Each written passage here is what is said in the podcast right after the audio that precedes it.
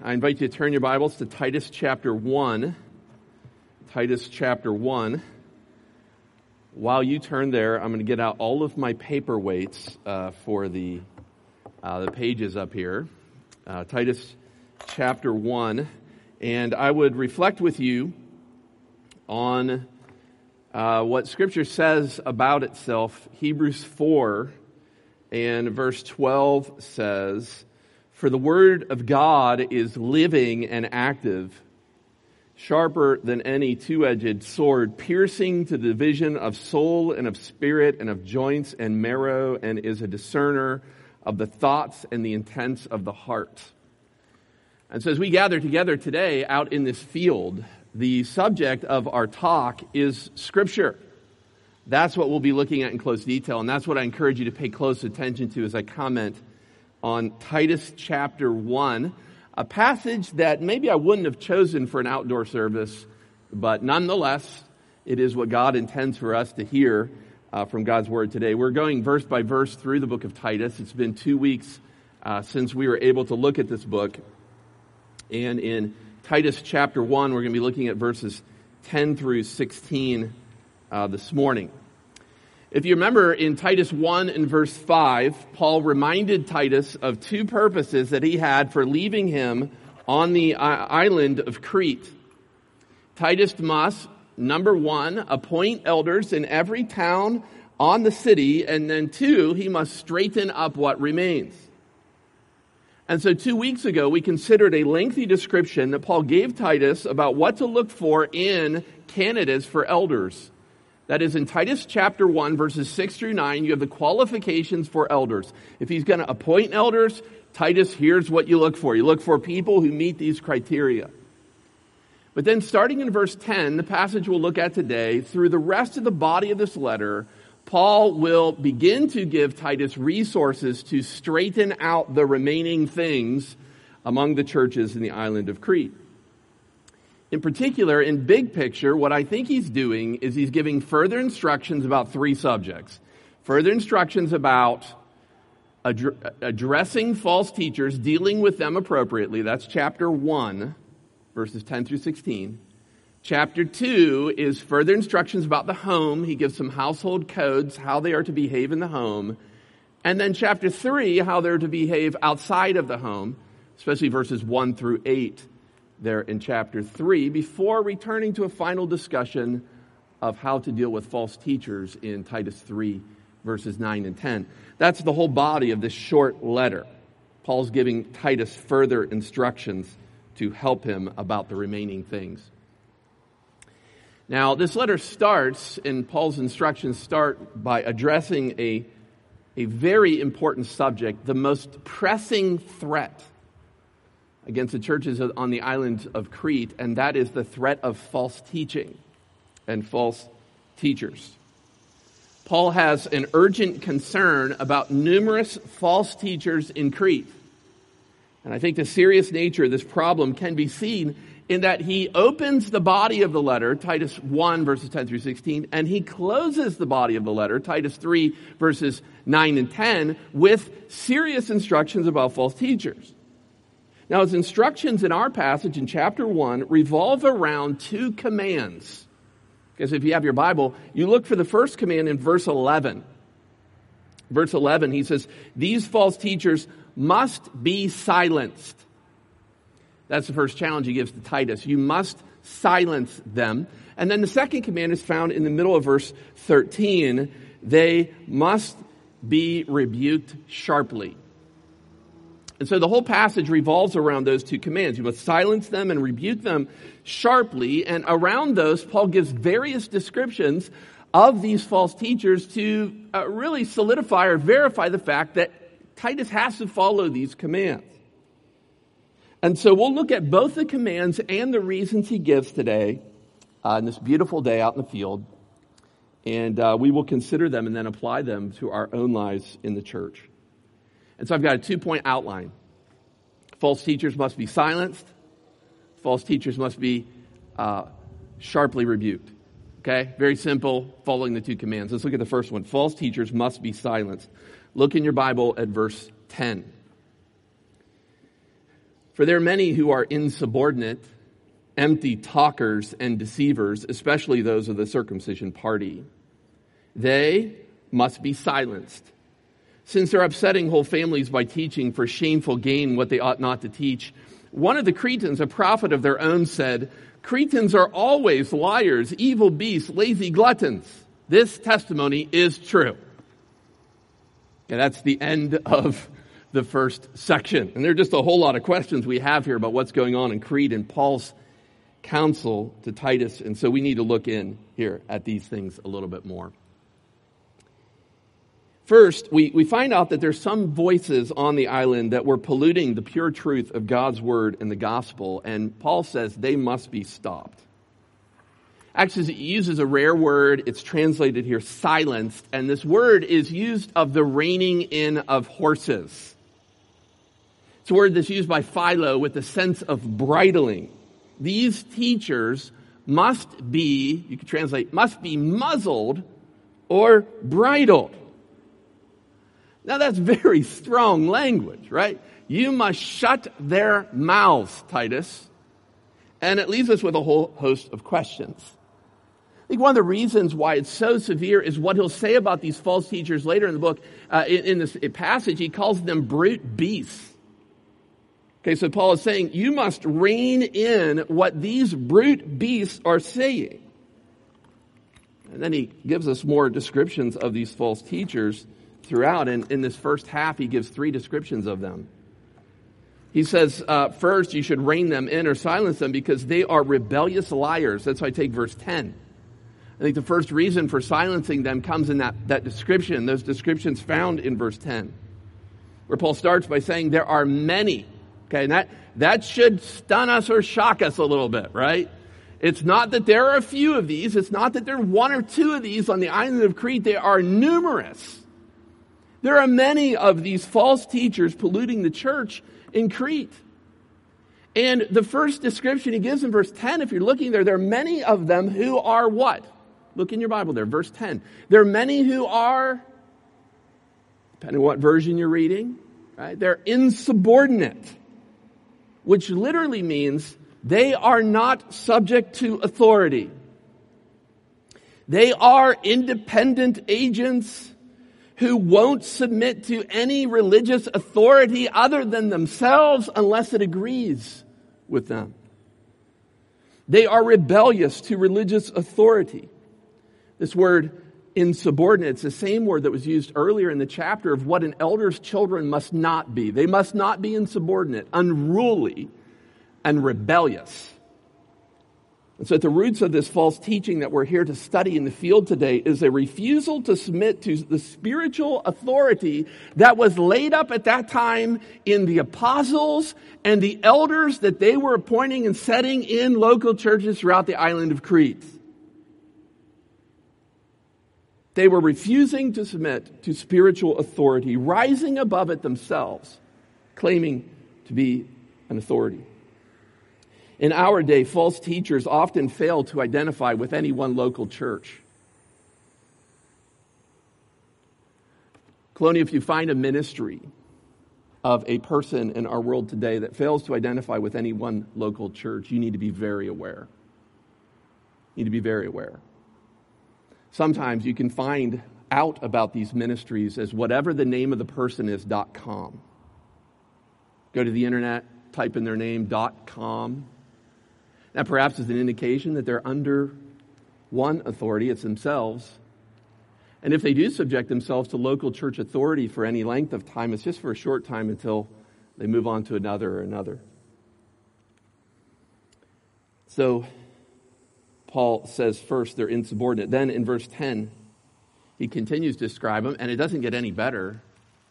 They are empty talkers. You see that in verse 10? Empty talkers. This is the same description that Paul told Timothy, he warned Timothy about in Ephesus, 1 Timothy 1 and verse 6.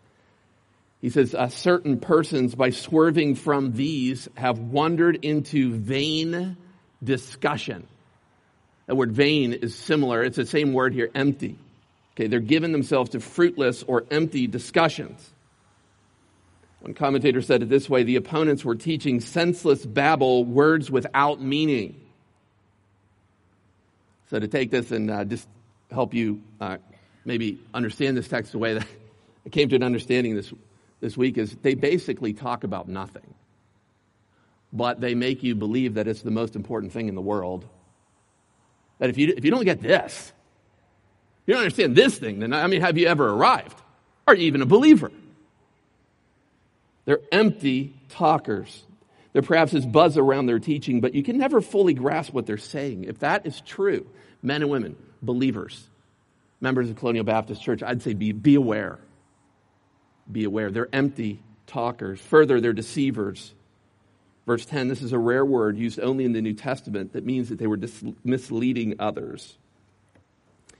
But then Paul gives us a clue, a little bit more of a clue about their identity in the last part of verse 10 when he says they're especially those of the circumcision party. Here we find out a little bit about their ethnicity, their religious background. On the island of Crete, he's addressing some sort of Jewish false teaching. So he has Jewish false teachers in mind who were perhaps boasting in external marks of their religion, certain markers of their covenant with God.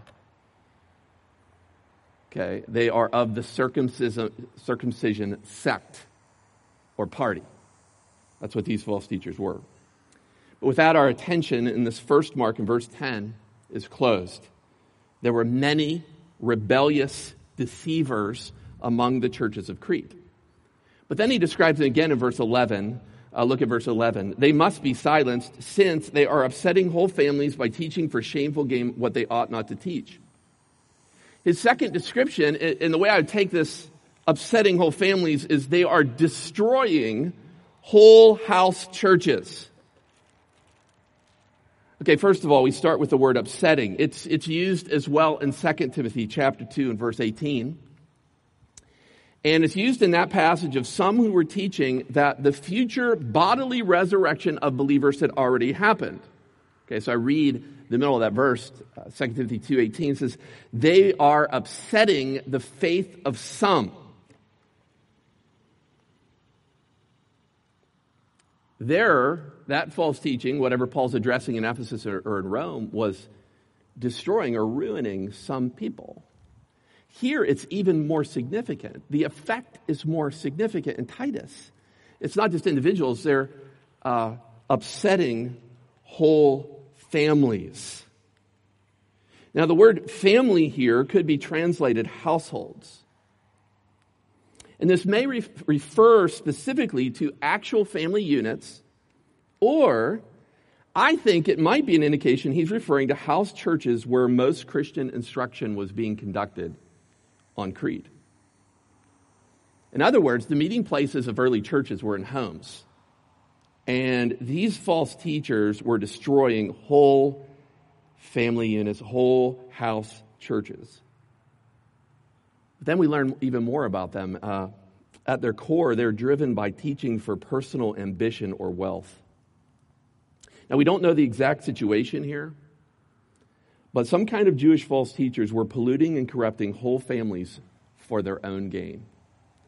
Perhaps they're saying something like this: if I can just get this whole little group together so that I can teach them how essential this little truth is that I've found, then we can all make much out of this and become known, and I can become appreciated for my gifts and my theology, my contributions to the church. Or in our day, they might do something like this. They might try to bring their papers into our community groups or Bible studies, thinking that it's their job to straighten out the doctrinal statement, the orthodox doctrinal statement of the church. May I tell you again, if that sort of thing happens, beware. Beware. They're upsetting whole families. You say, well, this is an unusual sermon for an outdoor service. Pastor, couldn't you think of anything a little bit more positive to say when we're in this public setting? I'll say, well, that's not my job. My job is not to just keep creating positive talks for you. My job is to proclaim the whole counsel of God. And maybe you don't appreciate that today, but someday, hopefully you will. Someday you'll wake up and you'll say, thank God that he didn't entertain us. Thank God that he wasn't always spinning positive, inspirational little talks. Thank God that he told us what would ruin our households. what would ruin our church. And so you have these descriptions of them. They are non-submissive liars, and they are destroyers of whole families. But then he adds in verses 12 and 13 a third description of them. They follow corrupt cultural reasons and methods. That's why I take verses 12 and 13. I want to read it with you again, because what he's saying here is these false teachers, their methods do not divert from the basest descriptions of the culture around them. Okay, so look at verse 12. One of the Cretans, a prophet of their own, said, Cretans are always liars, evil beasts, lazy gluttons. This testimony is true. Now, Paul does something unusual here, right? He quotes from an external source outside of the Holy Scriptures. He quotes or cites a prophet of their own. Most scholars believe the prophet's name was Epimenides. He lived several hundred years before Paul, but he was from the island of Crete. And Paul was aware of something that this prophet had said, this secular prophet who perhaps was also perceived as being a religious man by the islanders. I don't think Paul's point here is to comment on the nature of this anonymous prophet. He simply lists this Cretan's prophecy to make clear the reputation of the Cretans. Even one of their own says this about the Cretans. They're always liars, evil beasts, and lazy gluttons. And this is quite a reputation for them to have. Okay, I just want to point out a few things to you about that. I mean, as you're reading that, I hope that just kind of sticks out as just being like this really scathing rebuke. Here's some of the things I point out. First, it is an extensive statement. Cretans are always liars, beasts, and gluttons. This statement is not about a few of the culture, but is a comprehensive declaration about Cretans at all times. That's what Epimenides said. They're always these things. Second, this statement is scathing. You put these three descriptions together, it's not something you want to be called here at our church picnic because you're walking through the field. You are a liar, a brute beast, and a lazy belly or stomach. That's just not what you want to hear. And so these things are scathing. He says they're always liars. Of course, I told you in the intro sermon that this island was known for its lying. The inhabitants were known for its lying. This might have come, or this reputation originally, for how they continually lied about the origins of and the death of their patron god, by the way, fake god, Zeus. They said that Zeus was not only born on the island, he died on the island, that his burial spot was in a cave on the island. It became an infamous lie that no one believed. But it also was, this reputation went further. As many early authors, as I just started looking outside of Scripture at some of the early authors, many of them were commenting on this. So, for instance, Polybius writes, the Cretans are the only people in the whole world in whose eyes no gain is disrespectful. That's another external source for you. He says, they're the only people like them. They'll do whatever they can do to gain things. Cicero said this about the Cretans. He said, Cretans regarded highway robbery as honorable. Even highway robbery is honorable. Perhaps you remember a long time ago when we were studying 1 Corinthians, and I said that the words "too Corinthianized" were coined to describe the very worst of immoral people, or when people perform the most immoral deeds. The Corinthian people were famous for being immoral. But here, to Cretanize was to lie. The people of Crete were famous for being liars. But the reputation goes farther. They're also evil beasts. They're animal-like beings. The word beast was used of wild animals or brute beasts, and when used of human beings, it was not complimentary. It speaks of people who whose actions are based on their instincts alone. They are enslaved to their natural impulses like irrational animals. And so these false teachers follow their own natural instincts instead of spiritual impulses. This is another mark, I believe, of false teachers. It helps us identify them and helps us to beware as a church. They are impulsive and they act like irrational animals. And so men and women, members of Colonial, if we find a man or a woman who yells or is quick-tempered or who bullies his way to manipulate and twist things to get his way and refuses to submit to spiritual authorities in the church, then you may have found a false teacher. So what does a false teacher look like? You're just looking at all these descriptions. We may have, in that case, found a false teacher. They're brute beasts acting just on their own natural instincts, quick-tempered, right? Responding to it in the flesh in and of themselves. Cretans are also known as being lazy gluttons. This is what Epimenides said. They're lazy gluttons. They're inactive or lazy stomachs. I like how the King James translates this, if you got that in front of you today. It says that they were slow bellies. Slow bellies. Not talking about how slowly their, ability to digest food is. Two descriptions. They're lazy and they're all for their stomach or their bellies. Okay, and so Paul is, with quoting Epimenides here, he is giving this statement that's extensive and scathing, but then finally I think I would describe it as accurate. It's one thing for Paul to quote this source. It's another thing to say that he agrees with it completely. So at the beginning of verse 13, I think he's saying something like this. Epimenides is right. He's got it. He's right on. He diagnosed it right. The saying is trustworthy. Now, why would Paul do that? And is he like being a little bit insensitive here ethnically or culturally? Is he trying to cancel, right, all Cretans? Is that what he's trying to do with this statement? Well, I think the answer to that is no. Of course, Paul's not trying to denigrate the whole society. The fact that he wants to reach them and seek them with the gospel of Jesus Christ. Remember, after he gets out of prison, I think one of the very first places he goes is to Crete because he wants them to see and accept the gospel of Jesus Christ. He does not despise them. He does not think lowly of them. He wants to see the gospel win them. He loves their souls. I think he's just trying to denigrate them. But in context, if properly understood, what we have to keep in mind is the greater point that Paul's making here.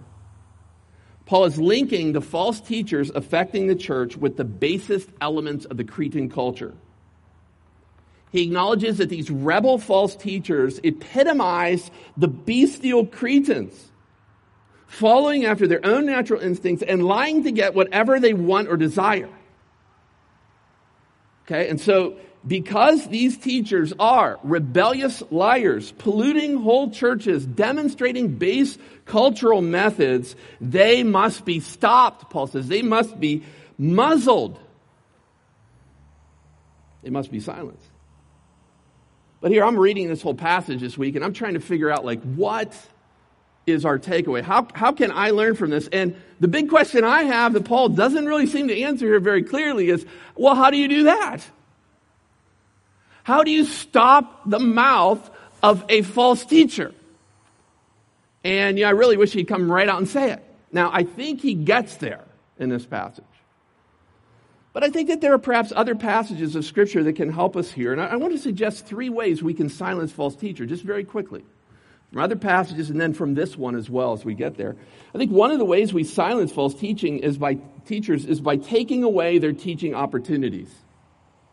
That is, we give them no platform, no opportunity to teach. We take away the privilege of teaching from them. We give no opportunities for these false teachers to teach or preach in the pulpit or in Bible studies. The church in America today should not give them teaching positions in any church or seminary or Bible college either. We should not let them lead community groups. We should not, most certainly should not, publish their books. or read their books if Christian publishers refuse to censor them. Yet in our day, we do not do this with false teachers. No, what we do is we put them on TV. We publish their books because they're novel and hip. They've got something new to say. They appeal to people, to young people, to all people. And so we promote them. That's what the church in America does today. Instead, Paul says we must silence them. And I think one of the ways we can do this is by not giving them any opportunity to teach. We can also silence them, number two, by refuting their teaching with Scripture. We should consider their false teaching from the perspective of truth and then refute it, showing how it doesn't measure up. We should give ourselves to studying Scripture and correcting these false teachers with clear biblical arguments and theology. That's one way you can silence them, is just to use the Scripture and show people that what they're saying doesn't hold true to Scripture. Silence them by sharply rebuking them. And that's where this passage is heading. That's where Paul's going to go with Titus. We can silence them by sharply rebuking them, perhaps through church discipline or removal from the church fellowship. In a parallel passage in 2 Timothy chapter 2, verses 16 through 18, Paul even names the false teachers who were impacting either the church at Ephesus or Rome. 2 Timothy 2, verse 16. Perhaps you remember this. It says, "But avoid irreverent babble, for it will lead people into more and more ungodliness, and their talk will spread like gangrene. Among them are Hymenaeus and Philetus, who have swerved from the truth, saying that the resurrection has already happened. They are upsetting the faith of some." And so in some cases, it will be necessary to rebuke others. And that is what Paul commands. That's the command that Paul gives Titus in the middle of verse 13. So I want to look at the second half with you. And we'll go quickly through this. Look at the middle of verse 13 through 16. We must not only silence them, we must sharply rebuke them. Look at verse 13. This testimony is true, and this is where it starts. "Therefore, rebuke them sharply, that they may be sound in the faith, not devoting themselves to Jewish myths and the commands of people who turn away from the truth. To the pure, all things are pure, but to the defiled and unbelieving, nothing is pure. But both their minds and their consciences are defiled. They profess to know God, but they deny him by their works. They are detestable, disobedient, unfit for any good work." Like, read this passage, you're like, Paul, I feel like you're kind of holding back a little bit. Like, tell me what you really think about these false teachers. Well, here the responsibility is to sharply rebuke them. Of course, one of the reasons Titus was to appoint elders in every town in the island of Crete was so that they could use Scripture to rebuke false teachers. But they're not the only ones that are supposed to do it. Titus himself, as an apostle delegate of the apostle Paul, is to rebuke them. And Paul adds an adverb here, you're to rebuke them sharply, which means rigorously or severely. And so men and women who prey on the church should not be dealt with delicately. We must not engage in patient dialogue with them or peaceful arbitration to work out an agreement. Paul does not tell Titus to coexist with them in the church or to tolerate their teaching in the church. No, he must deal with them severely. He must rebuke them sharply. I think that Paul knew that preserving the truth of the gospel was the most important thing. It was critical. And so Titus cannot back away in this moment. He needs to stand and he needs to fight. After this command, Paul gives him a few other important things, and one is a purpose for doing this with these false teachers, and then he gives two further descriptions. The purpose is in the middle of verse 13 and 14. "Therefore, rebuke them sharply." Here's the purpose, that they may be sound in the faith. Okay, so Paul does not just want Titus to annihilate them in order to punish them.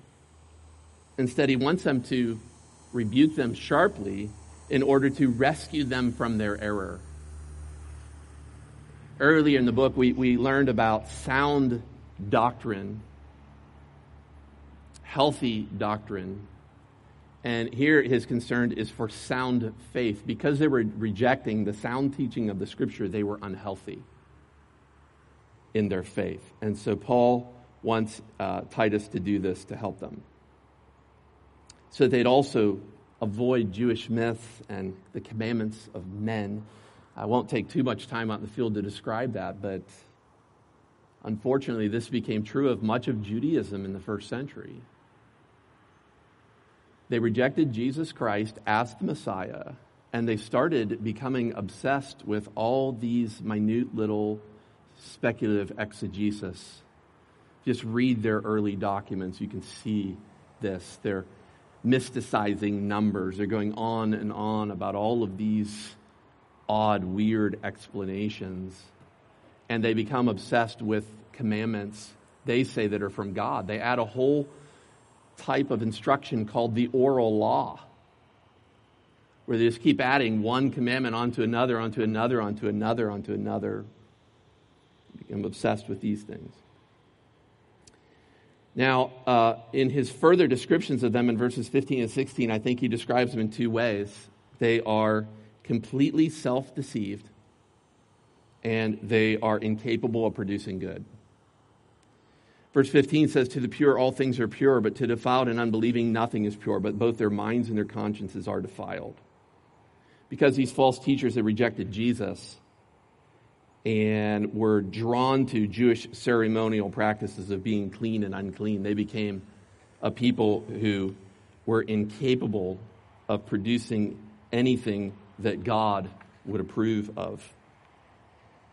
In verse 16, he helps us by telling us they profess to know God, but deny him by their works. He basically says if you look really carefully at their life or their marriage or their children, you will see that they're not real and genuine. It says we're trying to diagnose whether someone is a false teacher and impacting the church. I think we have to look very carefully at their life. One of the things you could do is you could go through the list of qualifications of elders in the church. These are false teachers claiming to be spiritual authorities. Does their life match up to those? Does their life match up to these things? He then says they are detestable in verse 16. That's scathing. And the synonyms I could give you don't make it much, it's not an easier pill to swallow. They are despicable or abominable. Again, Paul, tell us what you think about these people.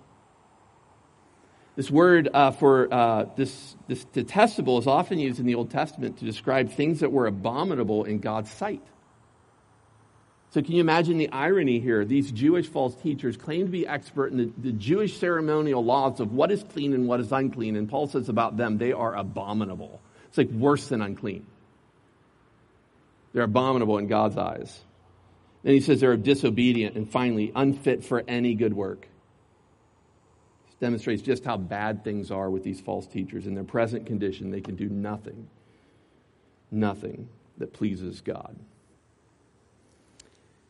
And so we've worked our way through this text, a very important text to us. It's addressed to the leader of churches and the churches themselves on the island of Crete. They must silence and rebuke false teachers because these false teachers swerve away from the gospel and the Scriptures. We too must be ready to do this.